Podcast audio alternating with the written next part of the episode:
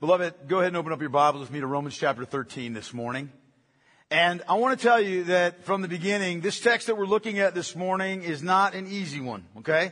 These first seven verses of Romans chapter 13, in them, Paul makes some very broad statements about our relationship as followers of the Lord Jesus Christ to earthly governing authorities, okay? And sometimes people will say, well, you know, does this text even belong here? And there have been some that have argued and said that this was a later edition and all this other stuff. I don't believe any of that, obviously. Um, it, it, it follows perfectly if you consider what we've been reading, you know, for the last couple months in Romans chapter 12, right? We, we, we read in Romans chapter 12 that in light of the gospel and in light of the redemptive work of the Lord Jesus Christ to save us, to make us his own, there are certain ways in which we are to relate to first God, and then to relate to our brothers and sisters in Christ, then to relate to those in the world that are not believers, and now, in Romans 13, how we are to relate to the governing authorities. Okay? That's what this text is about. How do we relate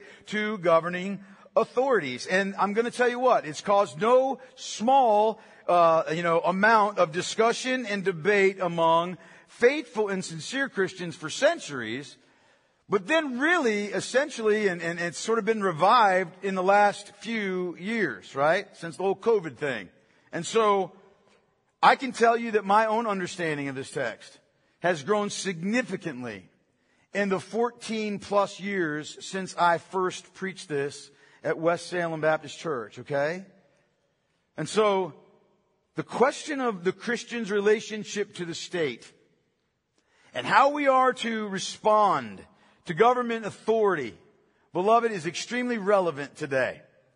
It's extremely relevant today, and I suspect that it will become even more so as we draw closer and closer, as events bring us closer and closer to the rise of a tyrannical one world government described for us in Revelation chapter 13.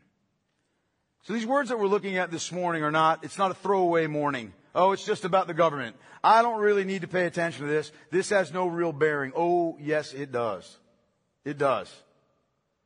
And so let us stand together and we're going to read these first seven verses of Romans chapter 13 and then we'll call upon the Lord to, to, to, you know, bless the exposition of this word to our hearts. Let's look at it. This is the word of the living God. Let every person be subject to the governing authorities. For there is no authority except from God, and those that exist have been instituted by God. Therefore, whoever resists the authorities resists what God has appointed, and those who resist will incur judgment. For rulers are not a terror to good conduct, but to bad. Would you have no fear of the one who is in authority? Then do what is good, and you will receive his approval. For he is God's servant for your good. But if you do wrong, be afraid. For he does not bear the sword in vain. For he is the servant of God, an avenger who carries out God's wrath on the wrongdoer. Therefore, one must be in subjection, not only to avoid God's wrath, but also for the sake of conscience. For because of this, you also pay taxes. For the authorities are ministers of God, attending to this very thing. Pay to all what is owed to them. Taxes to whom taxes are owed, revenue to whom revenue is owed, respect to whom respect is owed, honor to whom honor is owed. You can be seated. Let's pray together. Father in heaven, as we look at this text this morning, I pray that you would be gracious and meet with us and uh, Father, open up your holy word to us. We need you, Spirit of the living God, to come and to be our teacher, to come and to unfold this truth that you have inspired to our understanding and for our obedience. And so, Lord God, I pray that you would empty me of any reliance upon myself, any reliance upon my own wisdom, any reliance upon, you know, anything in me at all. But Lord God, that you would cause me to be filled with your Holy Spirit, that you would make of me, Father, uh, uh, uh, an honorable vessel fit for your use this morning, that you would you would master my lips, you would master my tongue. I would speak only that which is pleasing in your sight. And Father, I pray for this congregation, for those here who are in Christ and those who are not yet in Christ. I pray that by your Spirit you would unblind um, their eyes and unstop their ears. I pray specifically for the brothers and sisters in Christ that Spirit of God, you might teach them, and so that on both ends there would be the work of you, you know, in our lives, in me the preaching, in them the receiving. And I pray, Lord God, that you will glorify your ultimate authority over all things before our eyes this morning. You are great. There is no one who compares to you. And the more that we know of you, the more, Lord God, we are in awe of you. We are in awe of you because of your grandeur and your glory and your majesty, because you are wholly other. And we are in awe of you because you sent your Son, the second member of the Trinity, to take to himself human flesh and to live among us and to live the life of perfect obedience and faithfulness to you, which we would not and we could not live if we were given a million chances.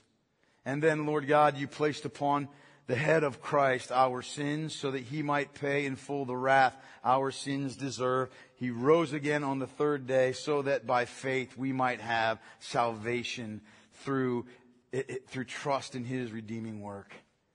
You have, you are awesome. You're so worthy to be praised. And then you didn't leave it at that, but you sent your spirit to come and to pursue people dead in soul and make us alive and draw us to Christ and give us faith to believe. Lord, everything we have that is good is owed to you. And therefore, you're worthy of praise.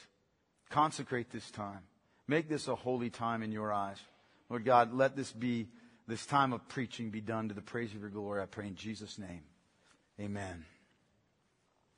So, beloved, I just want to say a few things at the outset. And the first thing I want to say to you is this.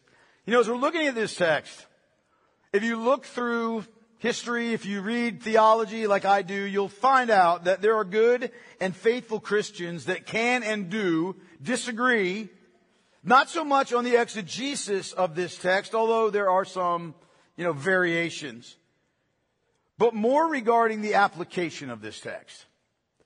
More regarding the what does this mean for me? What does this mean for us of this text?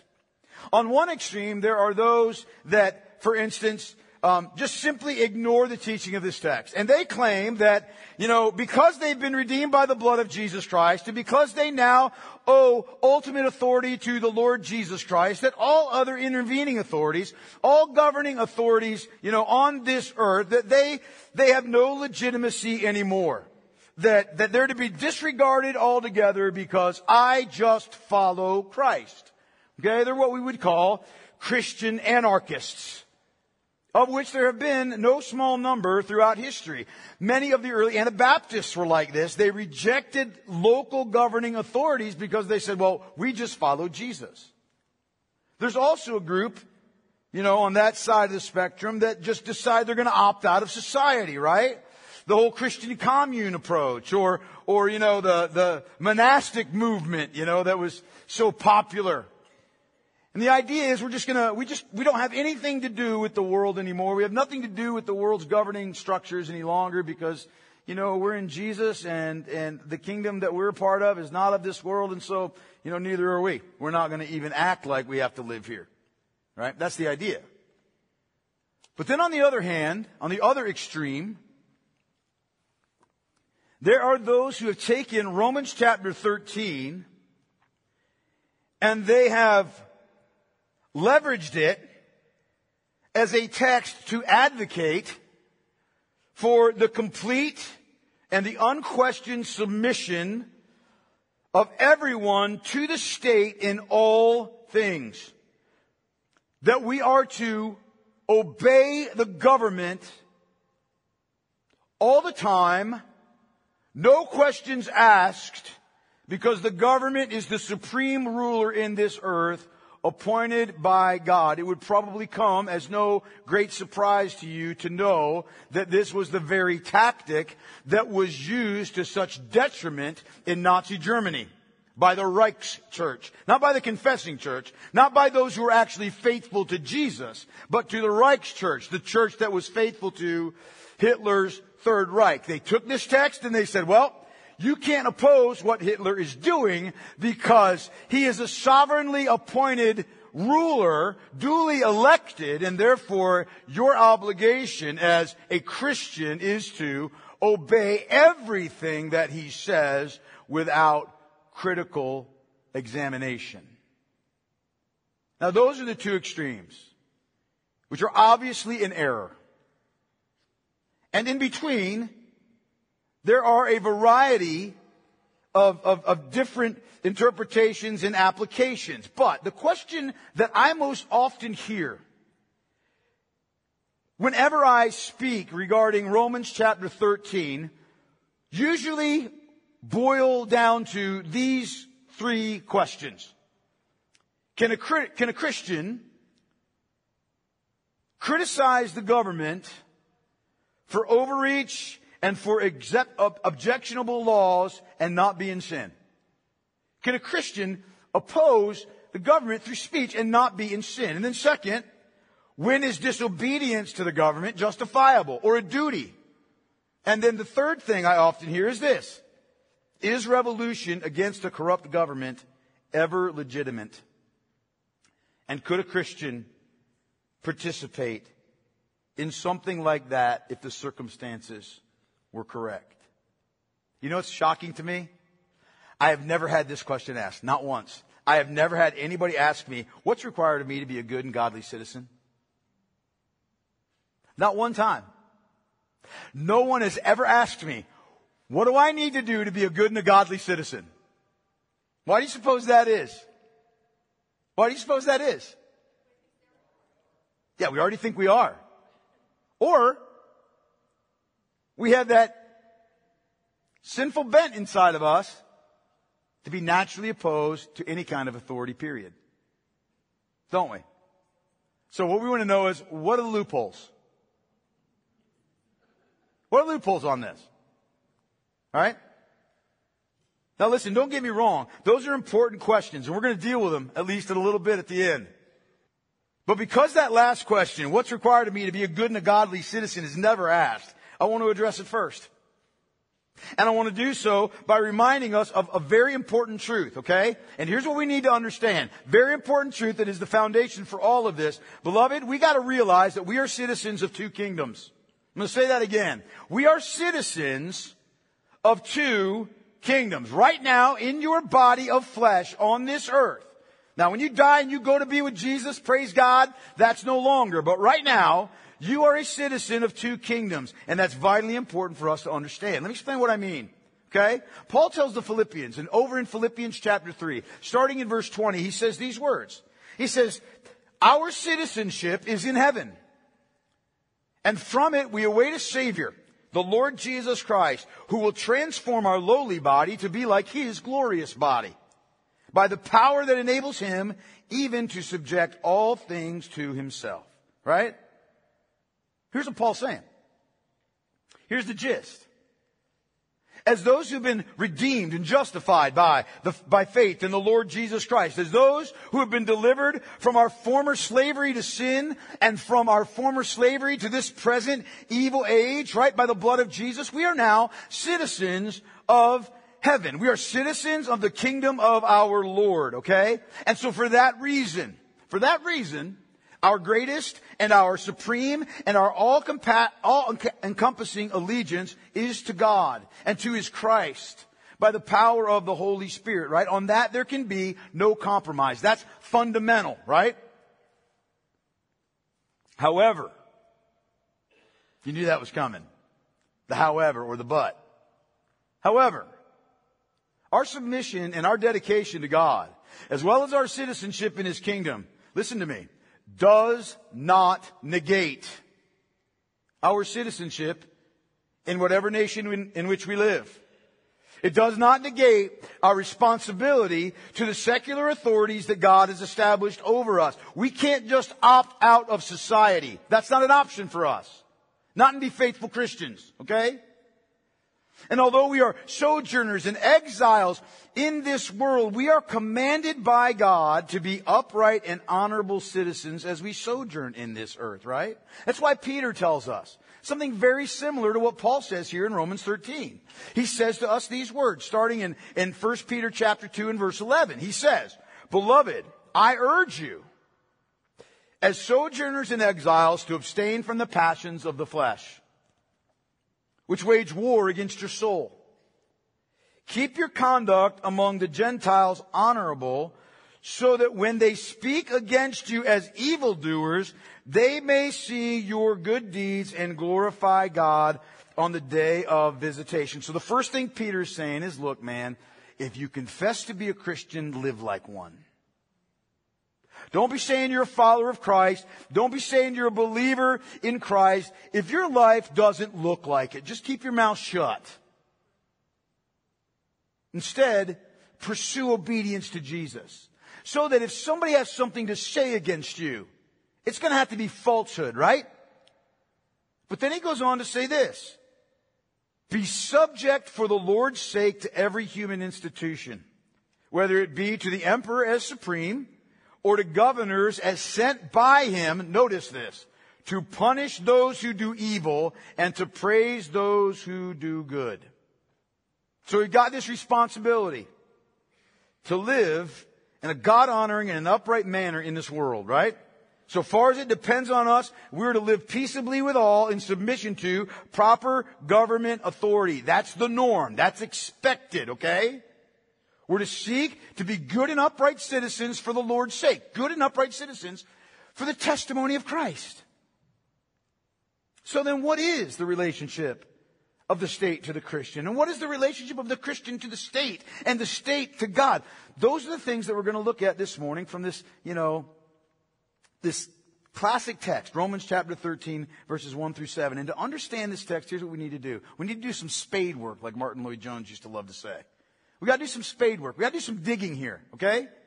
We've got to dig into this text to see what it's truly saying and not what we may have heard and not what we might assume and not what we might want it to say. You with me? We need to see what does it actually say, not what have I heard, not what do I assume, not what would I like it to say, right? That's the way we have to approach all of scripture, isn't it? Isn't it? So what does it say? So here's how I want us to approach this text. I want to exegete it first, okay? We're just going to go through it verse by verse and exegete it. What does it say? And then, and then we're going to try to get, as we're doing it, to get to the heart of Paul's spirit-inspired train of thought. And then at the end, we'll offer quest- answers to some of the serious questions that we mentioned at the beginning, okay? Questions that come from this exegesis. Are you with me? All right, so let's get started. Paul starts in verses 1 and 2. Let's look at it again by saying this. He says, Let every person be subject to the governing authorities. Let every person be subject to the governing authorities, for there is no authority except from God. And those that exist have been instituted by God. And therefore, whoever resists the authorities resists what God has appointed, and those who resist will incur judgment. Now, I want you to notice with me something very important here. Okay? Paul is making a general statement describing governing authorities in this world and where they come from.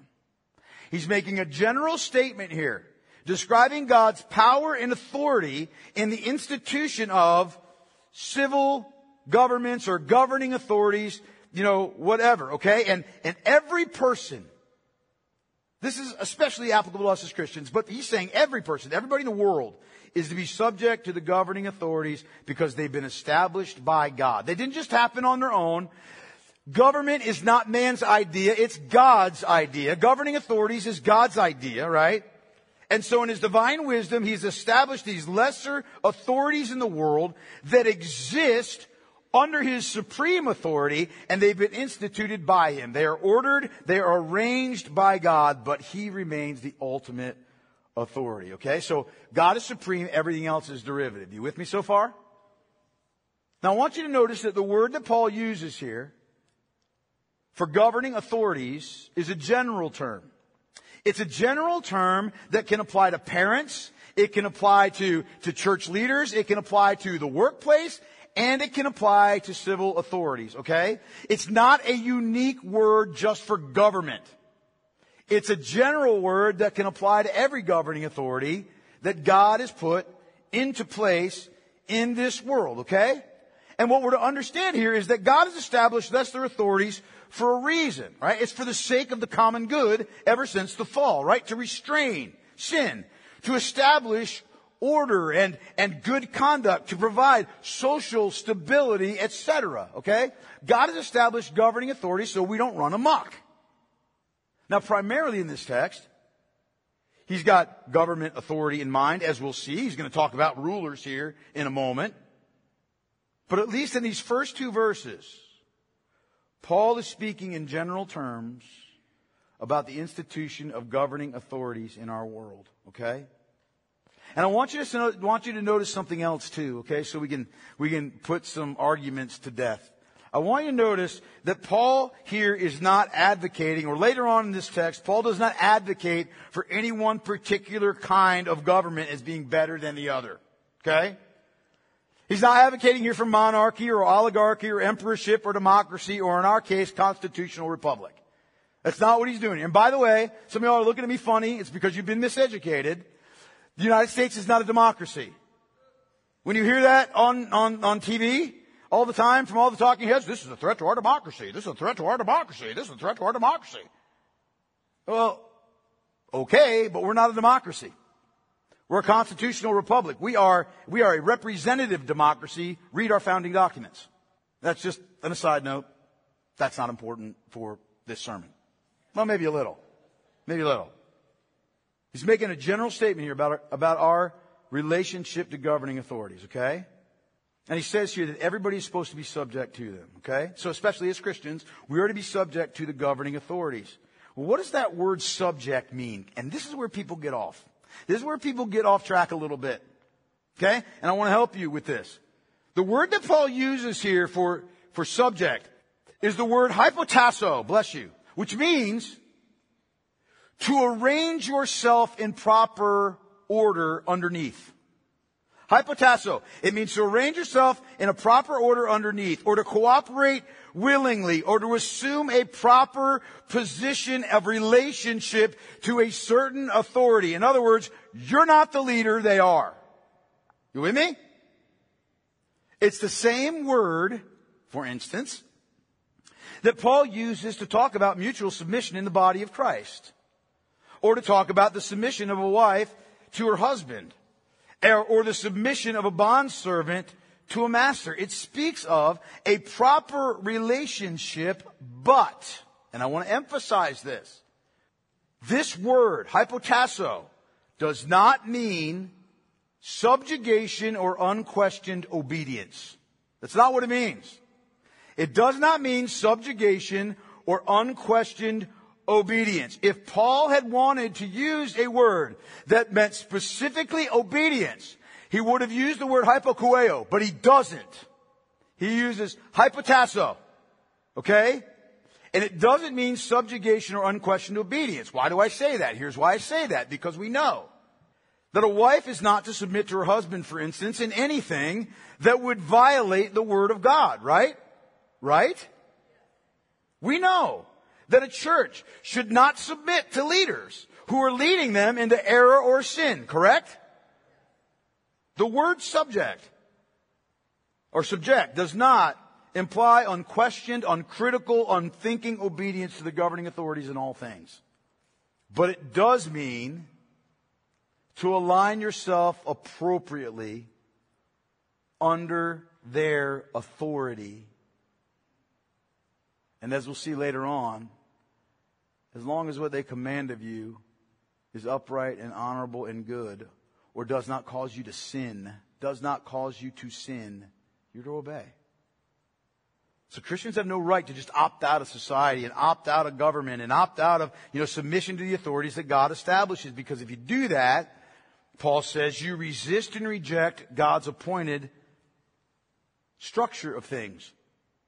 You resist and reject what God has appointed for your good and you will, you will, you know, you will bring judgment to yourself at the hands of either the authorities or of God himself. And so we're to be under the authority under the order of human government because God has established it. However, we're to always remember our ultimate allegiance is to God who established it, right? Not to man. He's the ultimate authority above everything else. King Jesus is ultimate authority in heaven and earth, and all authorities exist and are established by him, right? You with me? One last thing before we move on. This is important to understand. This is especially important to understand when we start talking about, you know, well, you're just to unquestioningly obey every single authority, every governing authority that's appointed over you. In the providence of God, right? And according to his will, kings reign and various governments come to power and the exercise authority, right? They're raised up and they're brought down by God, right? Kingdoms rise and kingdoms fall, right? God is the one who, who does all of that. Every ruler is indeed established by the providential will of God. But I want you to hear me. Not every ruler rules under divine favor or divine blessing or divine sanction. What do I mean by that? Here's what I mean. Not all rulers or governments receive the same approval of the Lord. You with me? In the ways of God's providence, look, there are times when an evil ruler or an evil government is allowed to come to power according to his providential will. But no despot and no tyrant and no dictator can claim divine approval for evil doing or for injustice or for oppression or for sin. They can't say, well, I'm doing this, God appointed me and God approves. They can't say that. Because the ways of God are always righteousness and justice. Let me give you an example of what I mean. Okay, let me just give you an example of what I mean. When the nation of Israel, for instance, split under Jeroboam, right? When the, when the, when the, when the kingdom split and decided to, after the death of Solomon and the ten northern tribes set up an independent government under Jeroboam, God said of that government through Hosea, Hosea chapter 8 and verse 4. They made kings, but not through me. They set up princes, but I knew it not. Now listen, God is not saying here, I had no idea what they were doing when they set up Jeroboam as king. That's not what he's saying. Neither is God saying like, I had no clue about any of this. That's not what he's getting at. The heart of it is he didn't approve. In God's mysterious providence, he permitted that government to be established in northern Israel, but it didn't meet with his blessing. It didn't meet with his favor. It didn't meet with his approval. And you know how I know that? The history of the northern tribes bears it out. God appoints all, but he does not approve all. God appoints all, but he does not approve all. You with me? So Paul's speaking here in general terms. Governing authorities have been established by God. Christians are to rely themselves under government authority. And then he moves from a description of God's authority in the institution of civil government to, to God's prescription, to God's expectation, to God's mandate concerning the function of human government. So he says, in general terms, Paul says, look, God has established all the governing authorities. We're supposed to be subject to them. Oh, by the way, Part two. Here's how governing authorities are to act on this earth. Here's what they're to be and do. And we see that in verses 3 and 4. Look at it. He says, For rulers are not a terror to good conduct, but to bad. They're not a terror to good conduct, but to bad. Would you have no fear of the one who is in authority? Then do what is good and you'll receive his approval, for he is God's servant for your good. But if you do wrong, be afraid, for he does not bear the sword in vain, for he is the servant of God, an avenger who carries out God's wrath on the wrongdoer. So Paul doesn't beat around the bush here. This isn't hard to understand. He's very crystal clear about the responsibility of civil government, isn't he? Isn't he? And he says that God's divine mandate is that governing authorities are to affirm and they're to reward and they're to encourage good and upright behavior and they're to be a terror to bad or evil conduct. Now that's how the government's supposed to function. The government is to function in such a way in that it enforces what is good in the eyes of God, encourages what is good in the eyes of God, and puts down what is evil in the eyes of God, and they're responsible before God to do so. The, the, the human government, human government is to establish, enforce, encourage, and give approval to good conduct, and they're to take action against evil, right? They're to be an agent of justice. They're to, you know, to, to serve the good in society. In fact, he says if somebody does good, Paul's point is if you do good, you should not be afraid of the governing authorities. Government's to be God's servant. It's not independent of God. It's not autonomous. It doesn't just get to make whatever rules it likes and God approves of it. There ought to function, government ought to function according to the moral law that has been written on every human heart. You with me? Like what Paul talks about in the beginning of Romans, Romans chapter 2. I'm not saying that every government is to sit down and crack open the Bible and do exactly what God said. I'm not calling for theocracy everywhere in the world. Okay? That's not what I'm saying. That's not what Paul is advocating here. But Paul is saying, look, government the people in government, rulers, ought to rule according to what they know to be right and wrong because God has written that on their conscience from the very beginning. Again, it's not perfect.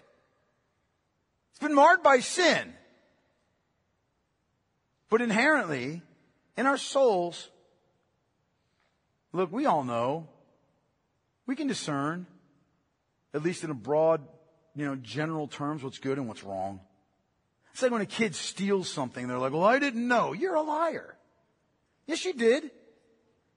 Because if somebody stole that from you, you'd be the first one calling for their arrest and execution. This whole idea, like, we don't know the difference between good and evil, right and wrong. Yes, we do. Yes, we do. The problem with those who are not in Christ is that they're slaves to do evil. It's not that they don't know it's wrong. People use that sometimes, like with the abortion thing. Like, let me tell you something. Don't tell me a doctor who has to go into the POC products of conception room after he's done a number of, of abortions and then piece the little bodies back together. Don't you stand there and tell me he doesn't know what he's doing. He knows what he's doing. He doesn't care what he's doing. It's a lie. That's just to make a point. Government ought to know how to, how to run itself. It knows what's right and wrong. And it ought to serve, it must serve God and serve His people, serve the people, not just His people, the people, by promoting peace and order in society. For instance, over in 1 Timothy chapter 2 verses 1 and 2, Paul says these words, gives this command. He says, I urge that supplications, prayers, intercessions, and thanksgivings be made for all people, for kings and for all who are in high positions. For what purpose? For this purpose. That we may lead a peaceful and a quiet life. Good, godly, and dignified in every way. That means, you know what? Part of the role of civil government is to establish laws that are just and equitable and that protect its citizens from evil, to engage in proper enforcement of those laws to maintain peace and order, to establish, you know, a, an adequate national defense, to establish real borders, and to, you know, and to establish appropriate regulations so that its citizens can lead peaceful and quiet lives. In fact, Paul goes on to tell us here that civil government bears the sword that is, civil government bears the right of judgment even up to capital punishment as the avenger of God to carry out judgment upon evildoers, okay? And they are to punish evildoers, wrongdoers, for the sake of safety and order in society. That's their job. In fact, notice here twice that rulers are called the servants of God. You see that? Twice here, they're called the servants of God. And one thing we know about a servant is that the servant is accountable to who? His master. And as God's servants, the governing authorities and rulers, they're responsible and they're accountable before God. They're accountable for what they do. They're accountable for how they rule. Because they're God's servants whether they acknowledge it or not. They're responsible to rule according to the moral law that's written upon the human conscience. They're to rule with accountability to God in mind. governing authorities are not autonomous. They don't just get to do what they want to do. They're not gods on the earth. They're accountable to God. And every ruler everywhere is going to give an account for the stewardship of the authority that God has entrusted to them. I want you to think about that. We're often familiar with the idea that pastors are going to give a greater account before God for how they preached and how they led the church, right? We're often given an understanding that, you know, fathers are going to, they're going to bear an accountability before God for how they lead their families, right? Rulers, no matter at what level, are going to have to give an account of themselves before the living God. That means all monarchs and all dictators and all presidents. It means governors and senators and congressmen. It means mayors and city and county commissioners and ombudsmen and all that other stuff. They're going to give an account and God's going to judge them for obedience or disobedience to his divine design. And so for that reason, Paul says in verse 5, look at it, therefore one must be in subjection, not only to avoid God's wrath, but also for the sake of conscience. He says, look, God established these authorities. These authorities are to rule in a way that is pleasing to the Lord. And so therefore, for the sake of your conscience, not just because of, you know, the, the, the concern about God's wrath on the wrongdoer, right? God's wrath is imposed by the state an avenger, remember, who carries out God's wrath on the wrongdoer. Not because of that, not out of fear, but out of a conscience that says, I want to be obedient to God. That's why you as Christians are to be obedient to the governing authorities. That's the idea. Now let's just be honest, okay? And let's be realistic here. Let me state the obvious. No uh, human government is perfect, right? Right? And so your whole thing can't be, well, you know, they really messed up this whole, you know, uh, expansion of I-81 project. Like it's been a huge nightmare and they've done that all wrong. So from here on out, I'm not going to obey any of the speed limit signs.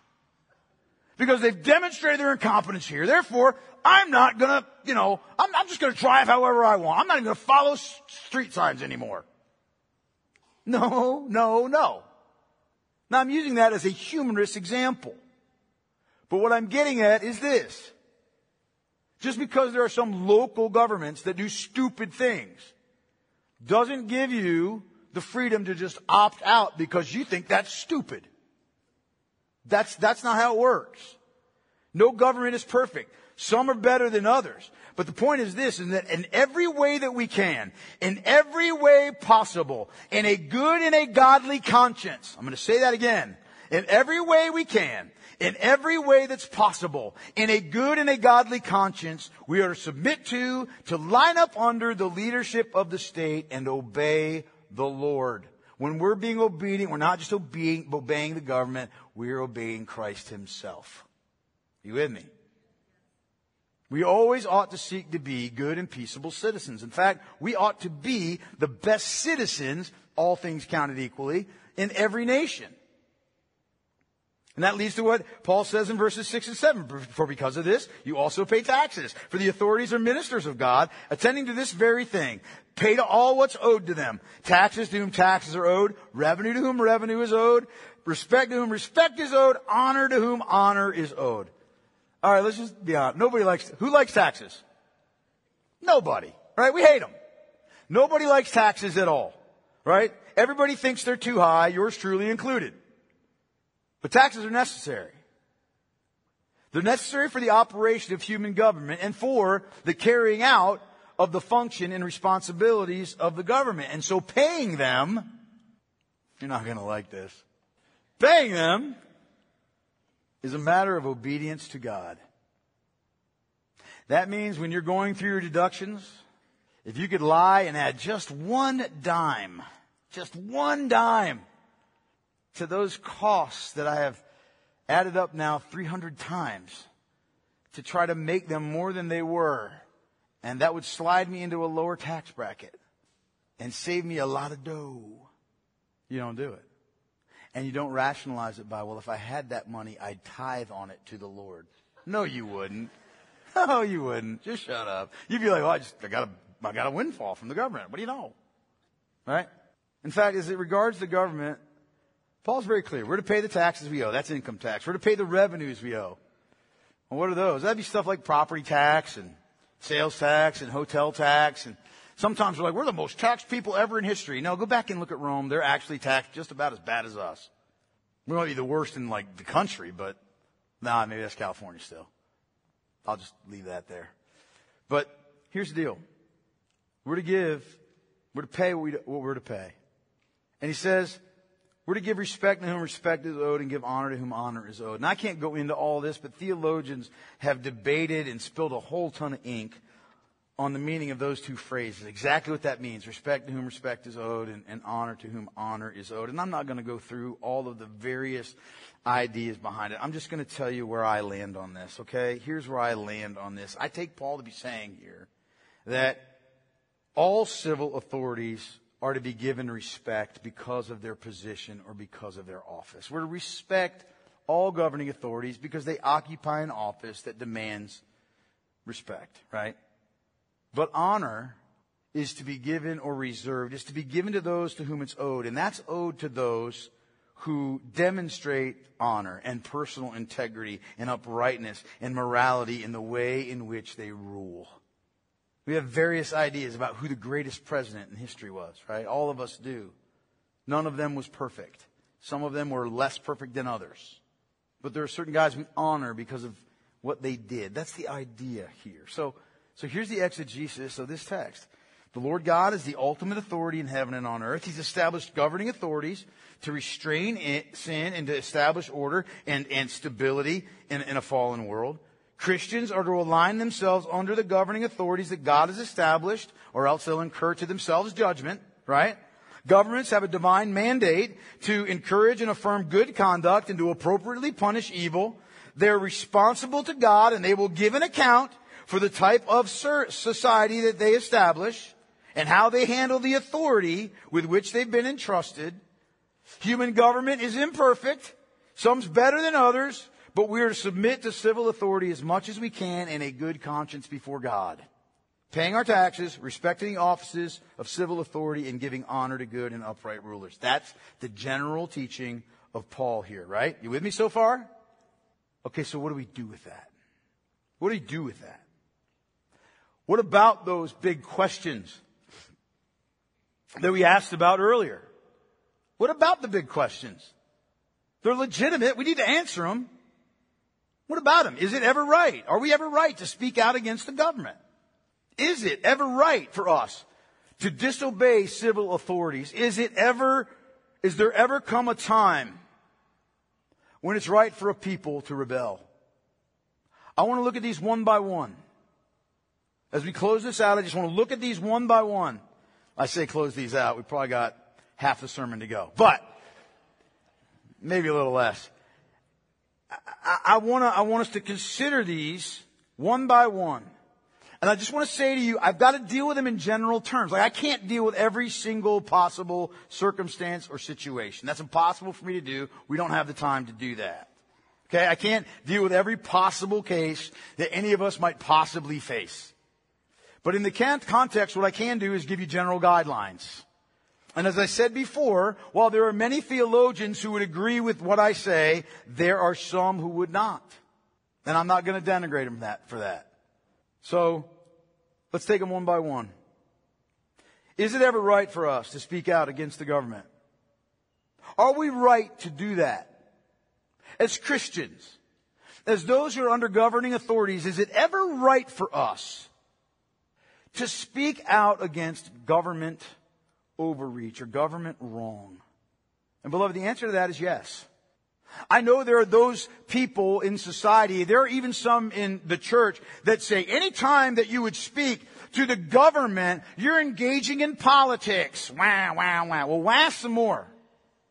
As citizens of this country, to speak to the moral condition of our nation or the moral condition of its leadership is not politics, it's faithful Christianity. What do you mean by that, brother? Here's what I mean. When the civil authority ignores the law of God, or when it undermines the law of God, or when the fundamental structures of a just society are dismantled by our government, police, we must stand with Christ and speak the truth. We must stand with Christ and speak to righteousness. Now listen, here's the deal. Under our Constitution, the governing authority of our country, by the way, let me just say that. You know, when people want to know what's the governing authority of the United States, is it the President? Is it the Congress? It's the Constitution of the United States. It's a written document to which, to which our elected officials take an oath that they will uphold and defend it. But that being said, according to our Constitution, we are given the right of free speech. We're given the right to assemble. We are given the right to petition.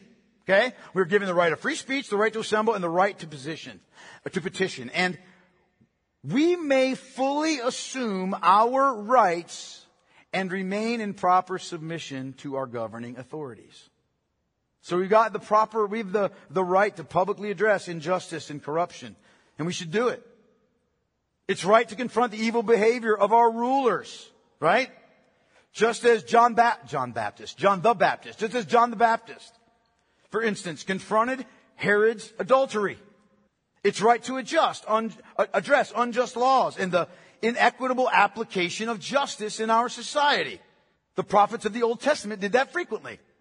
It's right to address the issue of just war and foreign policy. Again, the prophets of the Old Testament did that frequently.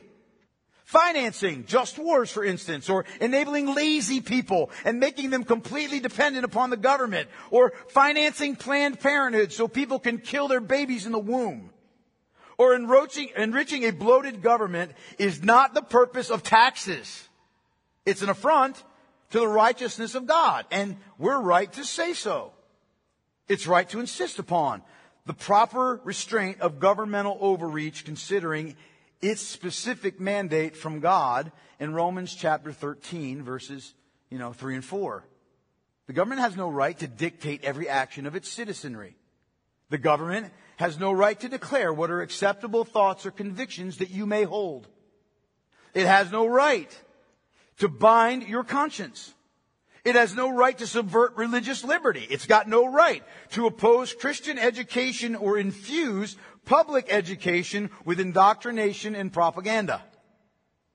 It doesn't have the right to impose itself into the family and to subvert parental authority. It's got no right, for instance, to remove a child from his or her parents' home because they will not allow them to mutilate their bodies and take hormones that will destroy them, the very bill that is they're attempting to get passed in California. And whatever happens in Hollywood never stays there. It's got no right, does the government, to promote perversity and, and sexual devi- deviancy and punish those who do not agree. It's got no right in direct defiance of God to legislate the murder of the unborn. We need to speak to our society and speak to the policies of our government for the sake of justice and righteousness. We need to confront rulers that are unfaithful to the mandate of Romans chapter 13 verses 3 and 4. That's not in question. The question is, the issue is, how do we do it? And I want you to hear me when I say this. If you can't check these blocks, then stay out of the public arena. I mean that. If you cannot check these blocks, then you stay out of the public arena.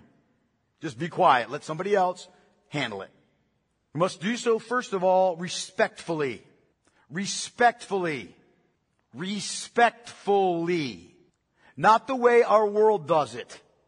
Not just throwing incendiary statements out there and then backing off and watching everything burn. You do so respectfully. You do it lawfully. Do it lawfully. If we're to find a Christian, you know, group that's out there speaking against the government and they're smashing windows and throwing Molotov cocktails and everybody's wearing a mask and carrying a stick and beating on people, we ought to applaud when they get arrested. You do it lawfully. You do it peaceably. You do it peaceably.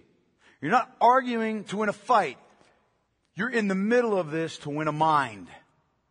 You do it wisely. Wisely. If it's all heat and no light, go get some light before you apply the heat. Intelligently. Okay? Wisely and intelligently. If you can't, if you can't make a good argument that your brothers and sisters in Christ can listen to and go, that's a good argument, then just don't do it. Don't go out there and be the guy that says 15 things, three of which are absolutely incorrect, four of which are totally taken out of context, and the other eight are just your personal opinion. Ipse-dixitism. Look that word up. It's a cool word. Anyway, don't do that. You do it respectfully, you do it lawfully, you do it peaceably, you do it wisely, you do it intentionally, and you do it under the control of the Holy Spirit. And from a proper heart motive. Okay? You do it under the control of the Holy Spirit and from a proper heart motive. Okay? You do it in faith. You do it with a Christ like manner and a Christ like conviction that righteousness, Proverbs 13, 14, 13, I'm sorry, 14, 34, Righteousness exalts a nation, but sin is a reproach to any people. Righteousness exalts a nation. Sin is a reproach to any people. You do that in that conviction. You with me? Now, don't get me wrong. It is right. We should, as Christians, act as the conscience of this country. You know why? Because we alone know the truth, capital T, right? Right? And we're charged by God to speak it. But above all, we'll move on to the next question in a second, but above all, chiefly and essentially, listen to me, we must be about proclaiming the gospel. We must be about proclaiming the gospel. Social involvement, social petitioning, whatever. I'm trying to look for the right word that I'm looking for there. Social justice involvement is not a replacement for preaching the gospel. Well, now I went down and I picketed, you know, I mean, under the rights that we have of the Constitution, I went down and I held up a sign and I picketed down at the courthouse. So now I don't have to worry about actually speaking gospel truth to anybody. I've done my part. No, you haven't. They haven't. Above all else, we've got to proclaim the gospel. Evangelism, beloved, not public debate or petition or the promotion of just laws is God's primary means of dealing with the world's problems. Evangelism. The root of problems in our society stems from sin in the human heart. And the only answer to sin in the human heart, the only solution is to see people brought into a right relationship with God through Christ by the proclamation of the gospel of Christ. Amen? That's it. And that doesn't mean that we should be silent about all those other issues. But we're to be first a people of the gospel. And we're to be first preaching the salvation that only comes through faith in Jesus Christ our Lord. The forgiveness of sins. The new, the eternal life that is in Christ through repentance and faith. Because here's the deal. If we succeed in creating or establishing a more just, less corrupt society, but we fail to preach the gospel and call sinners to repentance and see people saved, all of our efforts will ultimately be for naught because this kingdom is passing away. Second question always comes up. Is it ever right to disobey civil authorities? Is it ever right to quote, break the law? Again, the answer to that, beloved, is yes. It is. As Christians, we should obey every single law of the land, whether we like it or not, except when Obedience to civil law would force us to disobey the Lord and break His word. Now I want to be very clear about this. I want to be very, very clear about this. So there's no confusion. We're not to just disobey civil authorities because we don't like the party in charge. Well, if that's you, I'm with you, but that's not an excuse for civil disobedience. I don't like the uniparty in charge. We're not to disobey civil authorities because we think the law is stupid, or for personal convenience, or personal preference, or for personal ambition, or pride, or to make a political statement and put it out there on TikTok. Hey, watch me, I'm breaking the law. I've seen some of that stuff. Not on TikTok, on people who post it on Instagram and, or, and they record themselves breaking the law. you know, here's your sign. You're, you know, you're stupid. Here's your sign, right? That's not the idea here. Those kinds of motives, they are disreputable and they are dishonorable. God doesn't approve of those. Beloved, the reason for disobeying civil authorities must always be rooted in a word saturated. Listen to me now, write this down. In a word saturated. Word saturated. Spirit enlightened. Spirit enlightened. God honoring God honoring conviction, all right? A word saturated, spirit enlightened, God honoring conviction that to obey the civil authorities would be to sin against God. When the civil government commands us to do something that's unjust, immoral, or, you know, contrary to God's word, we must resist the government and obey God alone as our ultimate authority, okay? Listen to me. We need to do it boldly and not in hiding. We need to do it with a spirit of humility And listen now, we've got to be willing to accept the consequences that may be the result. No whining about consequences. Even up to martyrdom. Whoa. Whoa, bro, don't bring us down. I'm just saying. Even up to martyrdom. Now, most likely that won't happen, but it could, because it happened to our forefathers in a lot of places. And in fact, we see that principle. You obey until you must disobey. We see that principle demonstrated throughout the scriptures. Let me just give you a few of them. Okay? And you can just write down the names and you can look at it later on your own. But, you know, when the Hebrew midwives, remember, were commanded by the Pharaoh to kill all the male babies, all the Hebrew male babies, remember? Kill them all. They were commanded by Pharaoh to kill every one of them. What did they do? Well, they refused. They refused. Because it was against the law of God. And the scripture says in Exodus chapter 1, starting verse 20, so God dealt well with the midwives, and the people multiplied and grew very strong, and because the midwives feared God, he gave them families. Moses' parents. Moses' parents were under Pharaoh's edict that all Hebrew sons were to be thrown into the Nile. But they refused to do so, and they spared his life. And the writer of Hebrews says, by faith, Moses, when he was born, was hidden for three months by his parents because they saw that the child was beautiful and they were not afraid of the king's edict. Think about Jezebel. Remember when Elijah killed all the prophets of Jezebel? Up on Mount Carmel, she was not happy. So she decided she was going to kill all the prophets of God, right? You remember what Obadiah did, don't you? Obadiah, if you don't know the story, you ought to read it. Obadiah hit a hundred of them and fed them and saved them in defiance of Queen Jezebel. Queen Esther broke the law and entered the king's presence in order to prevent God's people from being annihilated by Haman. When Shadrach, Meshach, and Abednego were commanded by Nebuchadnezzar to bow down and worship the image of Nebuchadnezzar that he had had set up in the plains of Dura, they defied him and, and, and were unwilling to do so, but they were willing to face whatever consequences came to them as a result. And you remember what happened? They were cast into a fiery furnace, and yet the Lord preserved them in the flame. When Daniel heard, when Daniel heard of the decree of the Medes, which commanded that no one was allowed to pray to anybody for the next 30 days except King uh, Darius. Daniel, scripture says, went into his house where he had windows in his upper chamber toward Jerusalem. He got down on his knees three times a day and prayed and gave thanks before his God as he had done previously. He opened up his windows and he prayed to God anyway. He publicly divides, defied civil law, got cast into the lion's den, and God preserved his life. In Acts chapter 4, the Sanhedrin, right? Ruling authority. Jewish authority. They commanded Peter and John to stop preaching the gospel of Jesus Christ, right? We read in Acts chapter 4. So they called them and charged them not to speak or teach at all in the name of Jesus. But Peter and John answered them, whether it's right in the sight of God to listen to you rather than to God you must judge, for we cannot but speak of what we have seen and heard. In other words, we hear you, but we're going to disobey. And they called back before the Sanhedrin, Acts chapter 5, because they obeyed God rather than the laws of men. We read that the Sanhedrin said to them, We strictly charged you not to teach in his name, yet here you have filled Jerusalem with your teaching, and you intend to bring this man's blood upon us. But Peter and the apostles answered, We must obey God rather than men. Now we read those and it's like, wow, this always turned out for good. Nope, not always. Eventually Paul and every single one, eh, all but one, Paul and all but one of the original 11 faithful apostles would lose their lives in defiance of attempts to silence the gospel. Paul would be beheaded. Peter would be crucified upside down.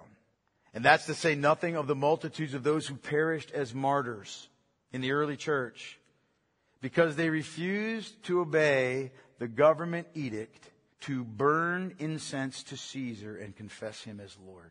Instead, many of them would take the pinch of incense, cast it to the ground, and say, Jesus is Lord. It's to say nothing of the legion of reformers. They refused to obey civil orders not to preach the gospel, many of whom were burned at the stake or the multitude around the world who are being persecuted even now because they choose to obey God rather than men. When the civil authorities command us to disobey the, the commands of God, we must refuse to comply and obey God alone and not do it in some cowardly shrinking way, but to act like men and to let all that we do be done in love as Paul writes about. Our supreme love for Christ as Lord. And we got to be faithful regardless of the consequences. Look, I just, I'm just going to mention this. I want to mention this for just a moment. Please understand my heart in doing this. I am not mentioning this at all so, so, so that I exalt myself or, or for praise from you. That is not what this is about. But I do want to address this. That is exactly why, as a church, we continue to gather and to worship and to honor the Lord's Day, and we never shut down one Sunday during COVID. That's why. Some former members of this church accused the elders of being foolhardy and being short-sighted and inciting needless controversy. They accused me of political grandstanding and personal ambition. That had nothing to do with it. Nothing. That's not my heart at all. In fact, we were willing to accommodate everything that we could. We went along with the social distancing directives and the cleaning directives. And if you wanted to wear a mask, you could wear a mask, even though all studies show masks don't do a thing except make you sick. You could do whatever you wanted. You remember that, right? You remember how it was? We marked off spots. I was threatened with arrest on multiple occasions, right? And I was ready to go to jail if I had to be. Not, that I wanted to. I didn't want to go to jail. Who wants to go to jail? Nobody, unless you got problems in your head.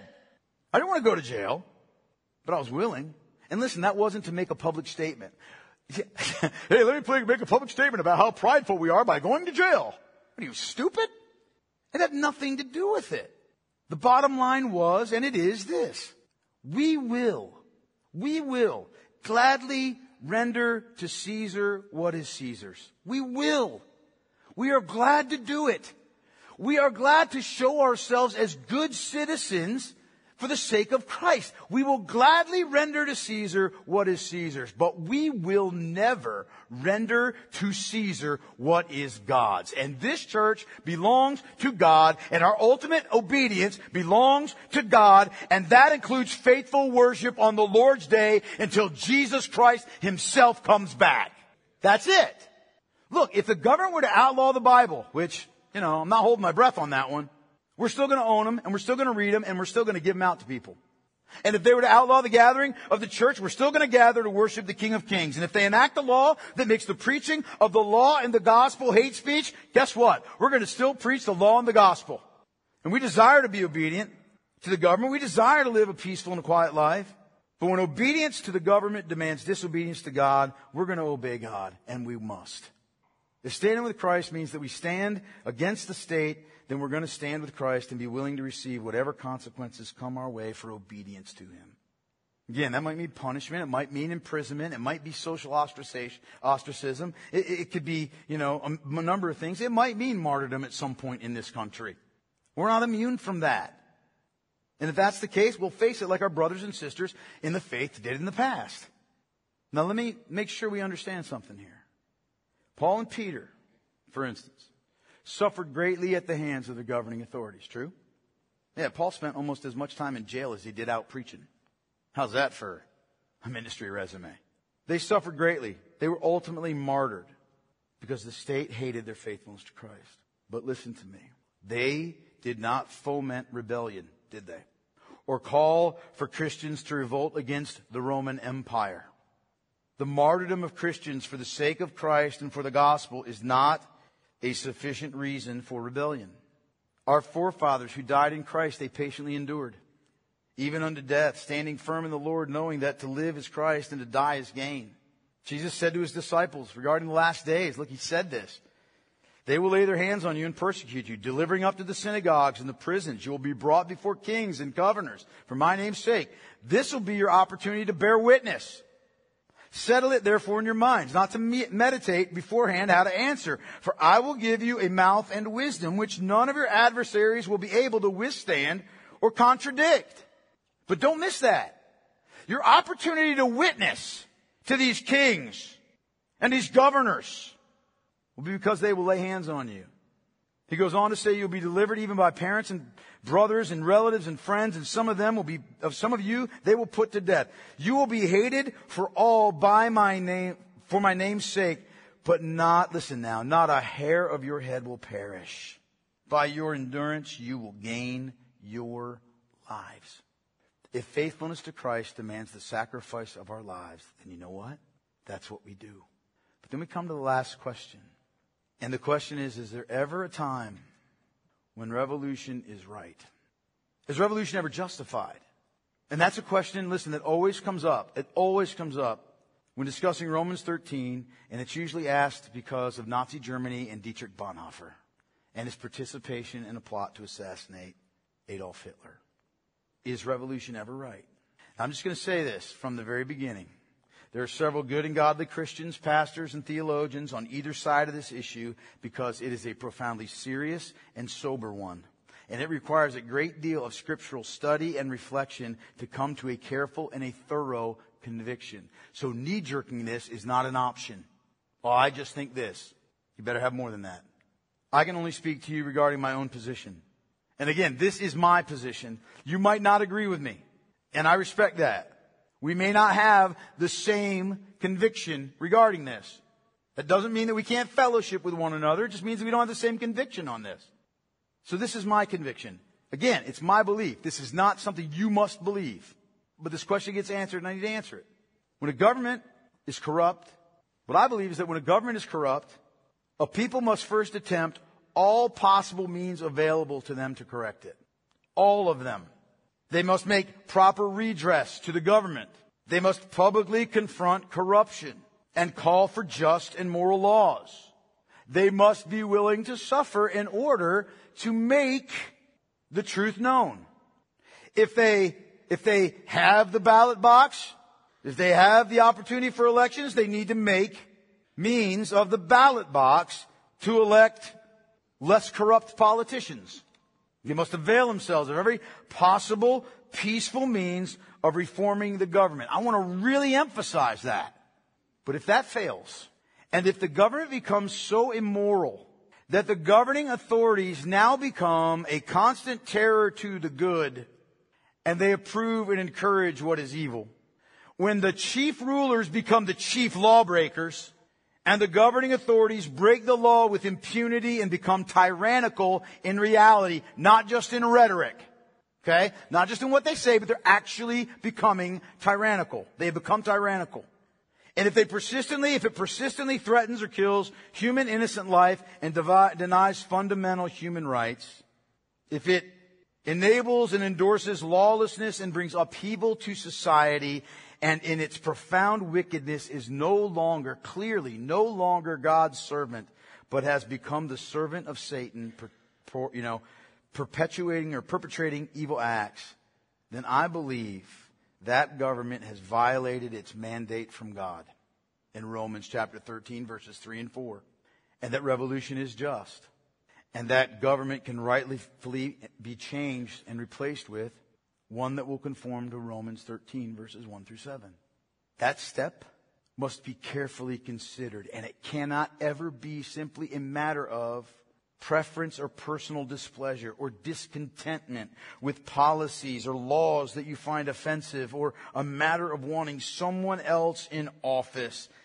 Nor can it be an issue of discontentment with the governing authorities. It must be, listen to me, a matter of real an existential threat to human life and liberty of real and tangible and perversive evil. I agree with Sam Storms when he says, revolution is justified only if the state has become so totally opposed to the purpose for which God ordained it, and if there is no other recourse available to prevent, and this is the key, to prevent massive evil. Massive evil. Martyn Lloyd-Jones put it another way. He said, if a state, a king or emperor, a governor, a dictator, or anybody else becomes tyrannical, then this state is violating the law of its own being and constitution as laid down in Romans chapter 13 too. It's the business of the state and the government to repress evil and reward good. Its function is to maintain a quiet, a peaceable, orderly life. That is what it's called by God to do. So the state, having been instituted for the benefit of humanity, is to be the servant and not the master. The moment, therefore, that the state turns itself into a master and into a tyrant, it is disobeying the law of God that brought it into being and must itself be punished. And the form of the punishment that the punishment takes is that the government is thrown out and replaced by one that is prepared to abide by the teaching of Romans 13, 1 through 7. Now listen, I want to emphasize this again. I believe that's the last resort. The very last resort when every other option is extinguished. I cannot stress enough that it must be done soberly and seriously and thoroughly considering the cost and the possibility that the cure might be worse than the disease. It's got to be the last resort. Revolution must be to prevent massive evil and atrocity, and it must be in the best interest of the society as a whole, and it must be done according to the principles of just war. That is, only the principles and no secondaries. Again, this is a difficult one. When people ask me, was Bonhoeffer right to, to engage in a plot to kill Hitler and put an end to the massive evil and the state sponsored genocide that was being carried out by Nazi Germany under his rule to the tune of not just, you know, people say, well, it's just six million. No, no, it's more like 11 million people in the world because they were Jews or because they were Aryan or because they didn't meet with Hitler's evaluation of what was a valuable person. Sounds familiar, doesn't it? Do I think Bonhoeffer was right? I do. Again, you may not agree with me. You might think that that's just a holdover from my old Navy days, but I assure you it's not. There was never a more conscientious man regarding what his actions would mean for Christ and for the name of Christ and for the glory of Christ in Germany at that time. And he prayed earnestly, debated this for a long time before he gave himself to do it. It's a difficult question, but it's one that needs to be considered and answered according to biblically informed consciences. And we may come to a different conclusion. If we do, we do, and that's fine. But Paul gives us a lot to think about here. This is not a throwaway text. He gives us a lot to think about as it regards our relationship between, you know, the Christian and the state, God's, yes, established these authorities for our good and for the good of society, and we need to take our place under its proper authority, and we must pray for our leaders and, you know, all that are in authority. We need to seek obedience to the government as God's servant as much as we can. But again, when obedience to the government demands disobedience to God, we've got to obey God. Earthly kingdoms are passing away, but there's only one kingdom that's eternal, right? There's only one that ultimately matters above all others. And that's the kingdom of our Lord, isn't it? Isn't it? Earthly kingdoms are passing away. One kingdom is eternal, and it holds our, must hold our supreme allegiance. Beloved, we've got to remember there's only one kingdom that's eternal, that's everlasting, that is truly just, that is truly good, that is truly righteous, that is filled with peace and love and joy and satisfaction. And that kingdom's the kingdom of God.